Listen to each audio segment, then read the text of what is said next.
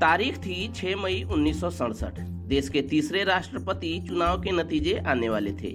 प्रधानमंत्री इंदिरा गांधी के खिलाफ पूरा विपक्ष था। कांग्रेस की तरफ़ से राष्ट्रपति पद के उम्मीदवार थे डॉक्टर जाकिर हुसैन। विपक्ष की तरफ़ से उम्मीदवार थे के सुब्बा राव पूरा विपक्ष डॉक्टर जाकिर हुसैन के खिलाफ एकजुट हो चुका था। उस समय देश में एक अलग माहौल भी बन गया था। क्योंकि उस वक्त जनसंघ की तरफ़ से ये संदेश देने की कोशिश भी हुई कि एक मुस्लिम को देश के राष्ट्रपति के तौर पर स्वीकार नहीं किया जा सकता। उस दिन शाम को ऑल इंडिया रेडियो का प्रसारण बीच में रोक दिया गया। राष्ट्रपति चुनाव के नतीजों की घोषणा होनी थी। रेडियो पर बताया गया कि कुल आठ लाख अड़तीस हज़ार एक सौ सत्तर वोटों में से चार लाख इकहत्तर हज़ार दो सौ चौवालीस वोट हासिल करके जाकिर हुसैन राष्ट्रपति का चुनाव जीत चुके हैं। के सुब्बाराव को तीन लाख तिरसठ हज़ार नौ सौ इकहत्तर वोट मिले।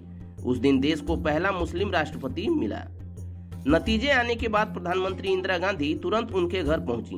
उन्होंने बताया कि आप राष्ट्रपति चुनाव जीत गए हैं। लेकिन जाकिर हुसैन के चेहरे पर जिस खुशी की उम्मीद उन्होंने की थी, वैसे आई नहीं। कारण ये था कि उस वक्त मौजूदा राष्ट्रपति डॉक्टर सर्वपल्ली राधाकृष्णन ने उन्हें पहले ही बता दिया था। दिल्ली की जामा मस्जिद से भी जाकिर हुसैन की जीत का ऐलान किया गया। 13 मई उन्नीस सौ सड़सठ को जाकिर हुसैन ने देश के तीसरे राष्ट्रपति के तौर पर शपथ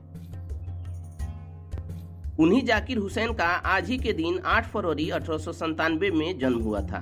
उनका जन्म हैदराबाद में हुआ था, लेकिन मूल रूप से वह अफ़गानिस्तान के रहने वाले थे। उनके पूर्वज 18वीं सदी में अफ़गानिस्तान से भारत आ गए थे। जाकिर हुसैन का बचपन कठिनाइयों में गुजरा। वह जब 10 साल के थे तो उनके पिता गुजर गए। चार साल बाद उनकी माँ का भी निधन हो गया। पख्तूनों के आफरीदी कबीले से आने वाले जाकिर हुसैन ने बर्लिन की यूनिवर्सिटी से इकोनॉमिक्स में पीएचडी की। ब्रिटिश राज में 18 लोगों के साथ मिलकर जाकिर हुसैन ने एक नई यूनिवर्सिटी बनाई और नाम रखा जामिया मिलिया इस्लामिया। इस यूनिवर्सिटी की स्थापना 29 अक्टूबर 1920 को हुई। 1925 में इस यूनिवर्सिटी को अलीगढ़ से दिल्ली शिफ्ट किया गया।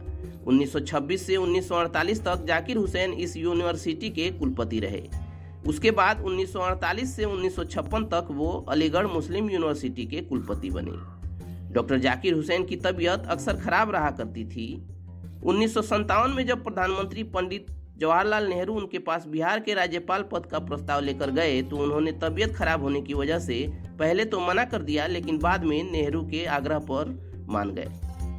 कहा जाता है कि जाकिर हुसैन का हर दिन मेडिकल चेकअप हुआ करता था। तीन मई उन्नीस सौ उनहत्तर की सुबह उनका मेडिकल चेकअप होना था।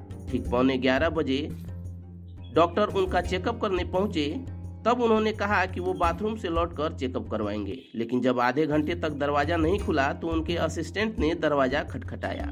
जाकिर हुसैन का निधन हो चुका था। उनके सम्मान में देश की सारी सरकारी इमारतों का तिरंगा झुका दिया गया।